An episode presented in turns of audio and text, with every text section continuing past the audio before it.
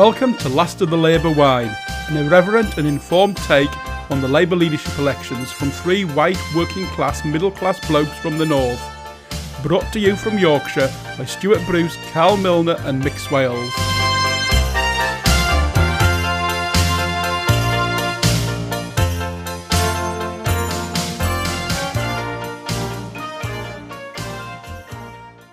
Welcome to Last of the Labour Wine with Stuart Bruce, Mick Swales, and my good self, Carl Milner. We're glad that you've made it this far. You made it through the first episode, we're into the second. Today we, uh, we're going to follow a little bit of a format by going around and talking what we think are the talking points of the week, and then we're going to talk about Mr. Corbyn. So, Stuart, what's been your highlight of the week? I'm not sure I would call it the highlight of the week, but I think it's the it's kind of the sad news about Keir Starmer's mother-in-law and the fact that the Labour leadership candidates have suspended campaigning while he's not able to, which means that the, the hustings that I was going to be going to tomorrow um, in Leeds, and I think some of you might have been as well, is now cancelled. Although, interestingly, the deputy leadership hustings are still happening. So yeah, I think that was. So, we got any inkling as to why? I mean, you know, obviously, uh, you know, hope Keir's mum-in-law is feeling a bit better and things go okay there. Um, but have we got any inkling as to why they've cancel, uh, not cancelled the deputies? Is it they're all available, therefore let's go ahead? Yeah, I, I think they're all here. Uh, I mean, I think physically they they could actually be in Leeds at the moment. Right. So, Um, so we could be. Uh, I mean, next week um, show we're going to uh, have a look at the deputy leaders. So, uh, so that could be uh, that could be good ammo for that one. Couldn't it? It could. That's if we if we go. I still haven't decided whether whether or not I'm going to go to the deputy leadership one yet. Yeah, I think it depends who's on that singing program where they all wear a big costume or whatever it's. What's that one called? Is it called the? oh, the bit, bit behind the mask or something. yeah, It's the masked Masked singer. The yeah. one Alan Johnson was on. Yeah. Don't, remind us How of that, bizarre please. was that? Anyway, yeah, yeah. So Mick, Uh, highlight of the week was probably uh, Lisa Nandy winning the nomination of the GMB union. Um, in previous leadership elections, the unions have tended to rally behind one candidate, and now it looks like the three biggest unions are going to be supporting three different candidates. So that could even the score up because they bring huge resources and uh, and members and activists to the to the campaign. So that could be that could be really interesting seeing that fight between Unite, the GMB, and Unison for three different candidates. I think it's also interesting that the GMB have made it clear who they don't want to be the leader Yeah. because they've also chosen their second preference is for Keir Starmer. Yeah, very interesting. that is really interesting, isn't it? I mean, you know, what is RLB going to do if she doesn't get uh, the nomination? I mean, that's a that's a good question. It, it is possible. Mick, I mean, you were talking about that earlier, but uh, I think it's a long shot because, as you know, I think she, I think she's still going to win. But uh, Yeah, I think she'll still get the um, Unite nomination, but it's not an absolute certainty. You know, everyone likes to back a winner, and the unions in particular. Uh, I'm not as confident as you are that she's still going to win. I think she's favourite, but so I think it's all still to play for. And the other thing is, is that CLP nominations have previously been quite a good indicator of where membership are going to go, and she's not winning on those either, yet. I think as of last night, she was on five, was it? Um, which I think is tied with Lisa Nandy. No, Obviously, I think, still a I lot think to Lisa go. Nandy has six now. I think no, she's one ahead. Yeah, I think, yeah. And obviously, still a lot to go. There's only 70 odd or something nominated, so or not even that, 40 odd. yeah, I'm, I'm so- just amazed that that CLPs have have met to discuss that kind of thing. I mean, you know, it's unbelievable. I mean, you know, the idea of getting it together in any CLP I've ever been part of within within six weeks is. Uh, They're very keen, some of them, Carl. Oh God, I know, I know. What what are they they doing? want to take part in the democratic process. Well, I mean, you know, talking of taking part of a democratic process, though. I mean, this three-stage thing. What's that about, really? I mean, you know, only, only a trot could have devised that, couldn't they? I mean, unbelievable. Crazy system. Well, it's designed to narrow the field Mm. and to give members less choice. Yeah, and unfortunately, they've narrowed it on their own side, haven't they? And, and what's your highlight of the week then, Carl? Well, do you know what? I was going to say Jess Phillips dropping out, actually, because I've got a lot of, it may surprise you to know that I've got a lot of Blairite mates, and um, you know, where their goes is actually an absolutely fascinating little kind of like play, I think. You know, but with no constituencies, again, no unions, but has she really got all these members to join? I mean, you know, uh, uh, has Jess Phillips really, you know, brought in 30, 40,000 people who are all out there, you know, baying for a new new new Labour dawn? I don't think she has, and I don't think that those are the kind of people who. I think I think a lot of the new members, and they're talking about up to hundred thousand. I think. I think a lot of those will be people like myself and others Yeah. who, who did leave the party. So it will be the moderates. I'm not. I, I agree with that. I don't think they all voted necessarily because of Jess Phillips. Uh, sorry, you all rejoined because of Jess Phillips. They they rejoined because they wanted something different. But I, I agree with you. I, I think it's quite sad that she's not going to be on the final ballot. I thought she brought something interesting to it, and I, I, my hope is that she doesn't go down the strictly come dancing uh, The route of, of, of, of fame, um, and actually she sticks, you know, with, with serious politics. I think she'd be an absolute asset to whoever wins. I mean, what did you think about the uh, the Bojo thing? I mean, you know, the way she said, you know, uh, at this time it's not for me. I mean, you know, that was a straight lift, wasn't it, from from Yeah. Johnson's own when he stood in front of that massed audience where they all thought he was going to declare first time Yeah. round. Do you remember? When Uh, Gove stabbed him in the back. Yeah, well, in the front, wasn't it? yes, Yeah. sorry. but uh, but yeah, I mean, you know, that was as if she's some. They're almost painting her as this kind of like you know populist Labour figure, which I think she'll really enjoy that Mm. as a comparison. But yeah, yeah, I mean, I am disappointed because I do think that the party has a home for those people as, as much as it does for me dad and the left. But uh, you know, it's. Uh, uh, you know, and, and now they're going to have to vote for their second favourites, their second choices, and that's going to be really interesting, isn't it? Yeah. And I think that's why there could, there's, I think there could be a lot of undecided people out there at the moment. And I do think that this could be a very fluid election. I think the, the polling and what we're seeing with the nominations, I think it's all subject to change because it's also a long campaign. So there's lots of times for people to make mistakes or to gain ground. I mean, we were saying that earlier, weren't we? We were saying that Mick and I were talking about uh, just how, oh God, if Keir doesn't start saying something soon, I'm going to lose all, all hope. You know, he's got, I know what, we all know he's playing that kind of like steady, steady card. Let's not get involved in all this. Let, let's just, you know, it's mine to lose kind of approach to, to the world. But, oh my goodness. Yeah, you can't play this sort of defensive strategy for the next what, nine weeks or something, and it, you know he's in danger of doing what David Miliband did back in 2010 um, uh, when he played a very similar. You know, it's mine to lose. I just need to me- make sure I don't make any mistakes, and I'm home and dry. And obviously got beaten by his brother, who was the, the scrappy newcomer. If the hustings had been happening, I had my question already. Um, Come on, come to on, see, yeah, whether, to see whether it would come out of the, the hat. Well, it's a straight it's a straight steal from a guy in the states called David Meerman Scott, who's the author of the New Rules of PR and Marketing, and he's quite an interesting guy. And his latest book is fan something to do with fans. Uh, and anyway, he, he's been going to all of the US Democratic um, hustings for the president and asking the same question. And it's basically, what are you a fan of? Outside of work and outside of your family, what are you a fan of? And then he's recorded the responses of all the candidates. And it was quite telling that two just couldn't cope at all. So Joe Biden and Bernie Sanders just Well, we know Rebecca's answer already, don't we? Uh, Which is Netflix and Chinese, isn't it? That's not that's not something you're a fan of, but that's I, I yeah. did see one of the candidates uh, whose name I forget, the ex-mayor of uh, that Oh, the Peter town. Yeah, him. Bus- When, Bus- when he, he asked him at one of the, and that was quite interesting. He was he gave quite a good Yeah, no, he did. Actually. He could do it. Yeah, but uh, very interesting because it, it brings out the human side in them if they have a human side. Absolutely. But I fear for Keir Starmer's answer Absolutely. because I, I suspect he's more likely to be the Biden type where he attempts to pivot it and not answer at all.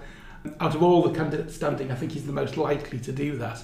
Could I just say that after last week's recording, we um, we went down to Leeds Minster, just down the road here, to, to hear Keir Starmer, and Stuart got to ask a question. And not only did he get to ask a question, that he got a commitment from Keir that he was going to come and visit Rothwell if he's elected leader. And we have followed that up, we're going to make sure he comes.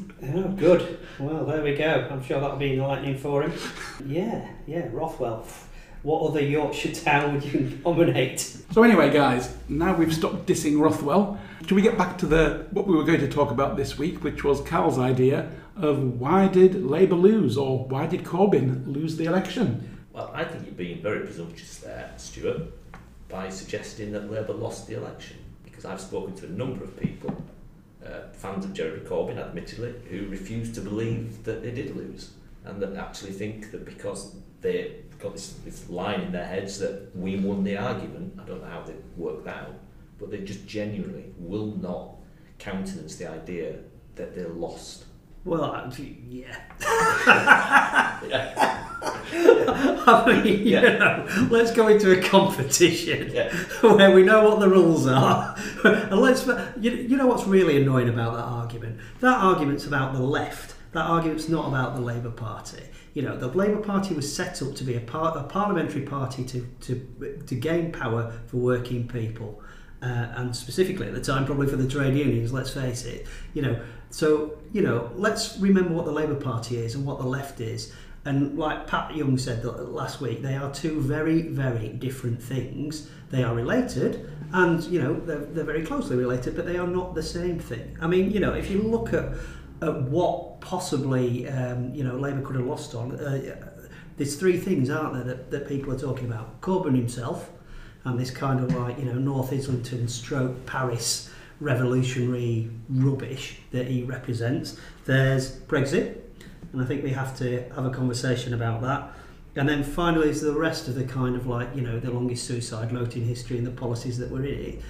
You know, and, and maybe we ought to take those in turn. Maybe that's that's where we start. So, you know, I just Corbyn kind of came in, didn't he, on a wave of populism and kind of like people thought he wasn't the author- authoritative figure, he wasn't part of the orthodoxy, he was different, people liked him, he got lots of young people shouting, you know, blah blah blah, all the rest of it. But actually, you know, over time he became the authority figure, didn't he? He became the insider, he became the person who allows people to fix the rules on his behalf. And people are genuinely scared of the man. Yeah, no, I, I, I completely agree um, with all that. You know, I think uh, there's so much about his background that I know that people say that he was vilified by the media, but there was a lot to vilify, to be honest, with his, in his uh, his own political history. But I, th- I think the other thing that we need to talk about really in terms of, of why why they lost is just this this kind of overall miserableism of the left. There was no message of hope. I know things are tough for people, but you know you had Boris Johnson there with his hugely optimistic message of get Brexit done and then effectively echoing Trump's uh, Make America Great Again message. Whereas the left, it's always just everything's miserable, the country's going to the dogs, and people need a bit of hope. No, I think I think Mick's absolutely right. I think if we, in fact, I was talking about this the other day. If we actually go back to kind of why Labour was so successful and kind of won in '97, I think it is. uh, You know, I think Blair is overemphasised. I don't think he was the really big factor. I think the really big factor is that it was an optimistic campaign. It was all about aspiration. It was all about, you know, things can only get better again. Um, you know, it, that's what it was about. And we just had none of that this time. But, but what Blair was really good at in 97, if you compare to this time round, was that Blair was a brilliant leader of the opposition and he got them to a position where they were electable. You know, he dealt with all that backbench stuff, he dealt with being in opposition, he dealt with party discipline, he dealt with, you know, putting over that message of hope. You're absolutely right. That's where he was great and where Corbyn failed. He's not, you know, he was a he was a rubbish leader. You know, and, and, and at the end of the day, it falls at his door. He never expected to to inherit that mantle, and he and he walked into it as if he was an oppositionalist, and that's very different from being a, Her Majesty's leader, loyal leader of the opposition, isn't it? Yeah, and I, and I think the other reasons that you could look at for why we lost, they actually fall down from a lack of leadership. You know, I think, I mean, we Carl's touched on some of them, but there was the team around him. You know, none of the appointments, or hardly any of the appointments in the leader of the opposition's office, would you consider to be the right people? Well, what about the front bench? But that was yeah. Well, you see, but the, what the left would say there is that was down to the chicken coup. Is that actually the first front bench was a lot more inclusive. It was when the attempt was made to oust him that it was the the new front bench then that was really weak. Left with the dregs. Yes. Uh, well, and I think and I think that's actually one of the challenges. Some of the people on it have got the potential to maybe be something in the future, but all of a sudden, instead of just being backbench MPs or maybe a junior shadow role, they were suddenly actually. So, so if you're looking at these modern, you know, the modern contemporary uh, contestants, and looking back at Corbyn's kind of like lack lack of ability in the PLP, which one of these is going to is capable of you know of, of being better than that? All of them, definitely all of them. But the question is who would be best, I suppose. So maybe that's one criteria we need to apply to this election. And I think there's yeah, no, I think you're right. I think some of the other issues we had. I mean, it, it's it, it's not good form to criticise staff by name, but I think in some cases we've just kind of Yeah. got to. I mean, Seamus Milne. Just where do we start? We're talking about kind of the news of the week. The one about Karie Murphy going to Vienna for the weekend, on the weekend before the election. That should have been my highlight of the week, is that news. Yeah. I have friends, I, I know people who are just volunteers who have cancelled holidays because of the election. They've lost, they've lost their money, but they're actually so committed as ordinary volunteers that that's what they've gone and done. And this is somebody that's on what 90 grand a year, who thought, actually no, it's fine, take a take a break during the during the election. It's that's that's the done thing.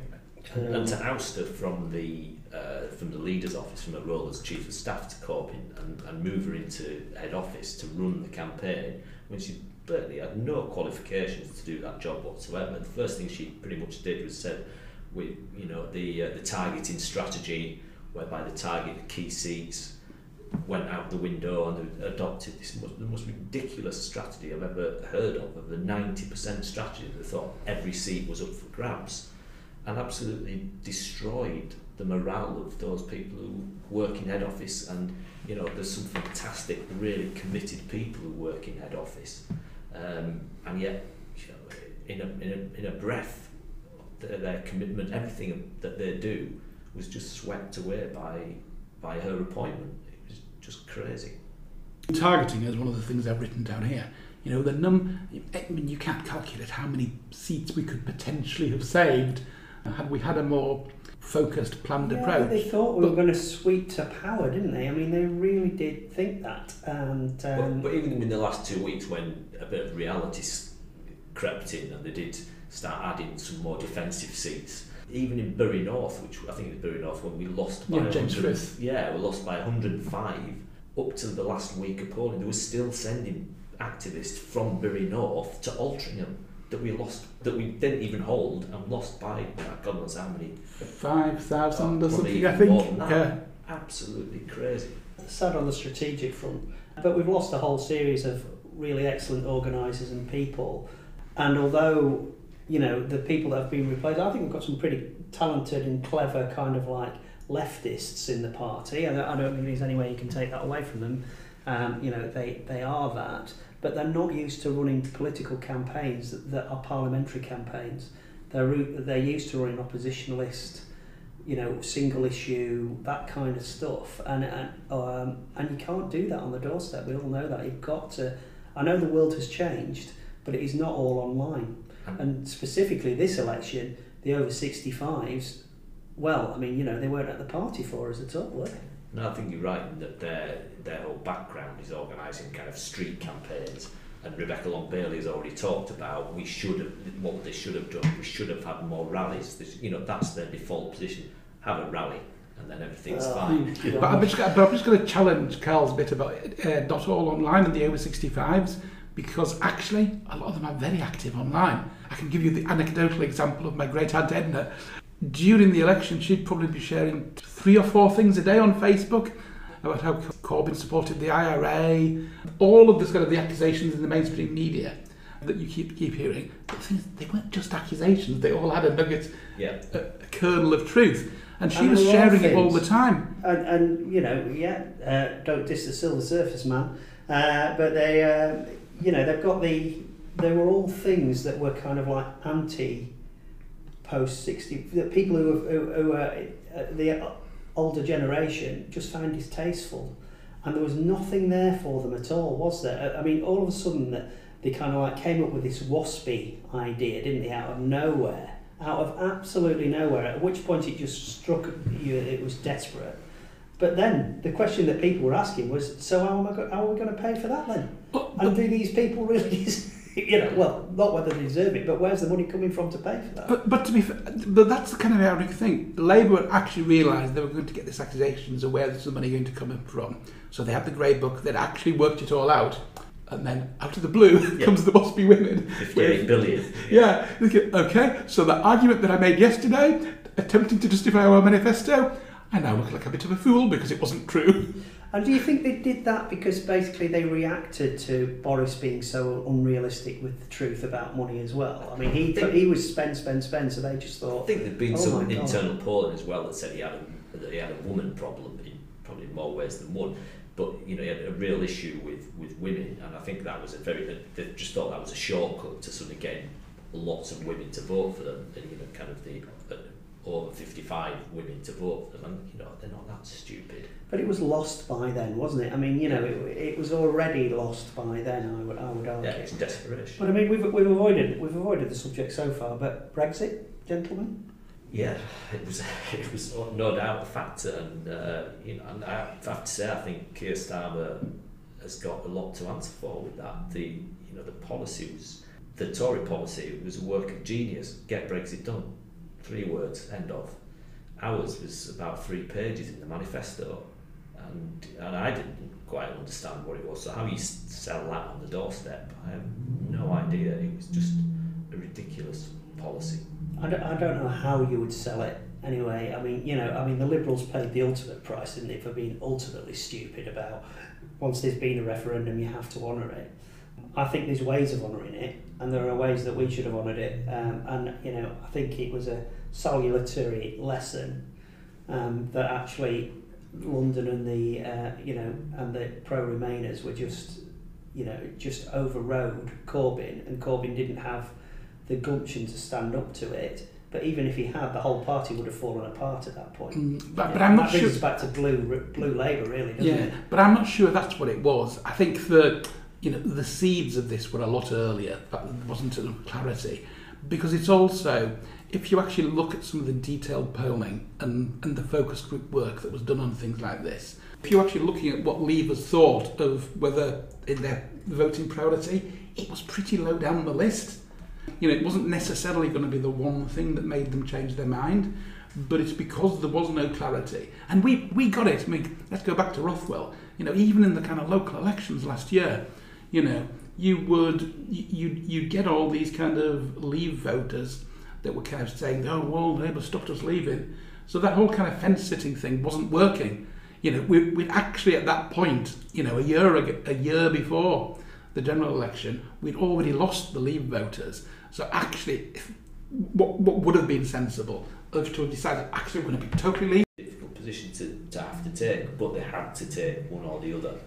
And that middle ground that I think, you know, Keir negotiated, like the good lawyer that he is, fine. But again, sell that on the doorstep. Yeah, but one of the things that did perhaps was it kept the party together at a point when it would have fallen apart. I mean, you know, because that when that was all going off, and remember we had people leaving the party to set up their own new parties. We had them leaving to join the Liberal Democrat. You know, the whole party, uh, well, the PLP, but not just the PLP. Actually, let's be sensible about this. The whole party was falling apart. People were leaving the party. Mick left the party. There's a whole series of people left That, the not, party. that wasn't because of Brexit though. No, no. To be clear. but uh, but you know, there's a whole series of things going off at that time, and actually the policy that they came up with arguably saved saved a a broad church, but lost us the election really badly. But what, what about the manifesto then? You know, we've it, it was so long. Were there any good bits in it for you, Carl? Yeah, there were. Four day week, I think, is a is something that in ten years' time we'll be looking back on and saying that was a really interesting proposal. I like that a lot. I like the stuff uh, about Green New Deal, but as I've said before, that's it's a bit old hat. And given it, you know, if you, if you follow American politics, you'll know it's been around a long, long time. But it's exactly what we needed to do, and we've got to do something about that. And the environmental stuff wasn't strong enough, but it was good. Yeah, so so those are, I think those would be my two highlights from the manifesto. I mean, I think there's some things in the, the Green New, New Deal I'd agree with that, that were really quite innovative and uh, were certainly worth looking at. I think the whole nationalisation agenda, I think there is a debate to be had about railways in particular. You know, probably Royal Mail, but it, it was the it was almost the people who were selling it. What they wanted was a nationalisation that took us back, and I'm not sure that's where we need to be going. And again, a lot of particularly older people will, will have remembered British Rail as was and, and how inefficient and useless it was. So I, I, I never bought the, I never bought this idea that you know individually all the policies were really popular. Uh, and no, I just didn't didn't get it at all, and it, there was very little for me in the manifesto that that Well- would convince me to vote for them. Yeah, and I, and I think that's it. There was there was so I mean I mean some of the kind of the positives in it for me were things like house building, but once again, I'm not sure that any of the parties are kind of really tackling kind of how we solve the housing kind of issue because it, it it's not just about money, which which is what kind of Labour appeared to think is let's just build loads and loads of houses. Actually, there's everything about kind of looking at the planning framework, Absolutely. and house building standards. There's there's a lot more to it, and I just think our approach was a, it, it struck me as a bit too simplistic in terms of something to highlight. But I think one of the other points I'd make is kind of what was missing. Where was the stuff about crime? Yeah, That should have been right up there at the top. Because if you if I've got to a point if I've got to point to two issues that people that live near me care about, it's buses and crime. yeah. Yeah, they, that sound really mundane, but it makes a massive difference to people's lives. And- It's something that hits them every single day. fed again back into that narrative that they just didn't that these are people who do not care about those kind of communities where it is such a, a major issue it's, again it comes back to that cultural divide where crime wasn't seen as being a, a, a big issue because it, It it's, doesn't it's not blight a- lives. I mean, it's terrible wherever it Yeah. happens, but it doesn't blight people's lives like it does on some of them estates, does it? yeah absolutely You know, I mean, they live with it. It just defines their lives. I Yeah. mean, God, you want to go home wood and they don't talk about no else, do they? I mean, you know, that's it. Mm. And, and I think one of the things that was in the manifesto that's actually related to that was Sure Start.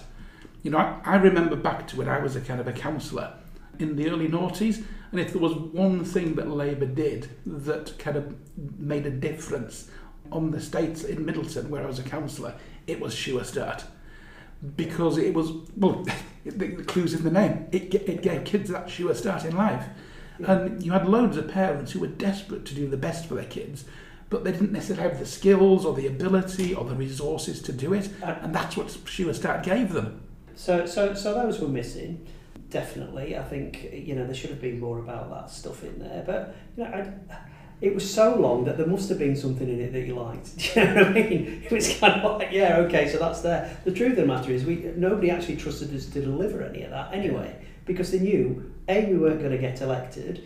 And B, even if we did, that you know that Corbyn wouldn't be prime minister because they would have got rid of him. Mind you, I suppose he would have been, wouldn't he? Because he would have had enough of his own troops in. Yeah, absolutely. They could have put But- absolutely anything in there, but you know, free unicorns for everybody. But no one at, uh, at the end of the day believed that we'd have Yeah. been in any position to. I mean, did you see anything in there about redistributing wealth other than the income tax stuff? I mean, he kept talking about billionaires, and he, I keep, I keep personalising the the manifesto talked about billionaire. Well, it didn't talk about billionaires too much, but I mean, you know, that, they were banging on about this billionaires thing, and I think that stuck a bit with people. And the idea that um, you know that there is a, a massive gap between the very rich and the very poor, and there are, there is. So redistribution is a really, really interesting and important thing for me. But I didn't see any mechanism really whereby that was going to happen without penalising people, hard-working people who've worked all their lives to save a few hundred quid. You know, there was nothing in there that that kind of like radically changed the situation to me. No, I'm not. I don't think. Just. I don't think there was. There was no innovative thinking there at all. I don't think. I think it was about punishing people, and that came across very much. In you know, it was, it was again a Labour pointing the finger at bad companies and bad individuals, and Yeah. that just doesn't fly with people. Well, I think uh, a Conservative friend of mine talked about the manifesto being all about the politics of envy, Uh, and yeah. that's how it came across to people. Yeah. Um, and yeah, and I think I, th- I think he actually had a legitimate point there that it was you know it was actually more about kind of hating rich people and um, than actually trying to make a difference. One of the really interesting things about the people who did actually vote for Corbyn in the end, including myself, I have to say, was uh, you know the altruism that was involved in them actually doing that. Because a lot of those people in those places put Brexit ahead of their own income. If you look at you know the, the rates that they were going to change income tax to, showing real kind of like you know okay, I'm prepared to give up on this for the greater good, which is a real credit to those people. But not everybody's built like that, you know, and and you know there aren't enough of those people to ever have a majority, are there? Especially not when when you know others are, are striving to get to that position, and, and what they think is once I get there, so they're going to take it away from me. I mean, it's a big thing for people, and but I don't even think that got, they got to that point in their minds. I don't think they ever got to that point where they were balancing out: shall I go this way or that? I think they made their minds up pretty quickly in this election. We're also, I mean, probably getting to, towards the end of it now, but another thing that kind of struck me is I didn't feel any sense of ownership of this manifesto as a ma- as a Labour Party member. I remember previously I have. So when we were in government, you know, we had the National Policy Forum. I actually understood how I could submit ideas, how they would be discussed, how they would be spat out the other end. I'm not really clear where all this came from. It, some some of the ideas, I mean, like free broadband, where, where they, it just brilliant, kind of wasn't it? sprang out of nowhere. I just don't think it'd been Um, discussed by anybody. I think it was just. Well, I think it came. I think it did come in as a dis- It came in as an idea from somewhere, which is why it was included. But I'm not entirely clear where. And if there was that process for submitting ideas, I'd have submitted some, but I didn't know what the process was. Whereas it's previously I have done. Yeah, I mean, you know, that was a that was another classic kind of like somewhere over the rainbow moment, wasn't it, from the Labour Yeah. Party? Why else did he lose? I know we're coming to the end of this spot, uh, but why got? else did he, did he lose? Because the Liberals were rubbish. You know, even if Labour had, uh, you know, we, we did nothing in Scotland again. You know, we, we lost seats in Wales. We, you know, and, and the far and the west of the country was an absolute disaster. Well, everywhere was a disaster. Let's face it. But you know, the West Country, the Liberals just didn't do anything. You can't win a Labour government without the, the West being strong as much as you can't win a Labour government without winning back Scotland. And we have no answer to nationalism in Scotland. It's a disgrace. And I think you've got to um, accept that A, the SNP ran a very good campaign. We, we were poor, just as we were poor in England, but the SNP in Scotland and the Tories, particularly in the north, they ran a very disciplined campaign. So it wasn't just about it was. I think it was mainly about we lost and we were our own worst enemies. But actually, the Tories in England and the SNP in Scotland ran a pretty good tight campaign. I think you're right. Shall we call it a day, chaps? So next week we will be taking a look at the deputy leadership contenders. If only I can Uh, remember who they are. I mean, great. Hopefully, a few will have I've dropped got out. some by- idiot cards for you. I'll just keep holding the pictures up here. Yeah, don't the pictures because God knows who they are. I don't know. Some homework for you, Mr. Milner. Oh God. We could actually start the podcast with um, like a little question time. Yeah, let's, let's- let's see how he does. I, I tell you what, I wouldn't know half of them. I, I don't think it's going to matter though, is it, in the deputy leadership campaign? For what I look? Well, at the moment, there's, may, there's maybe not even enough of them that are going to get nominations. Yeah, yeah, a Yeah. short list of one, I think. Shall we do it after the nominations, gentle?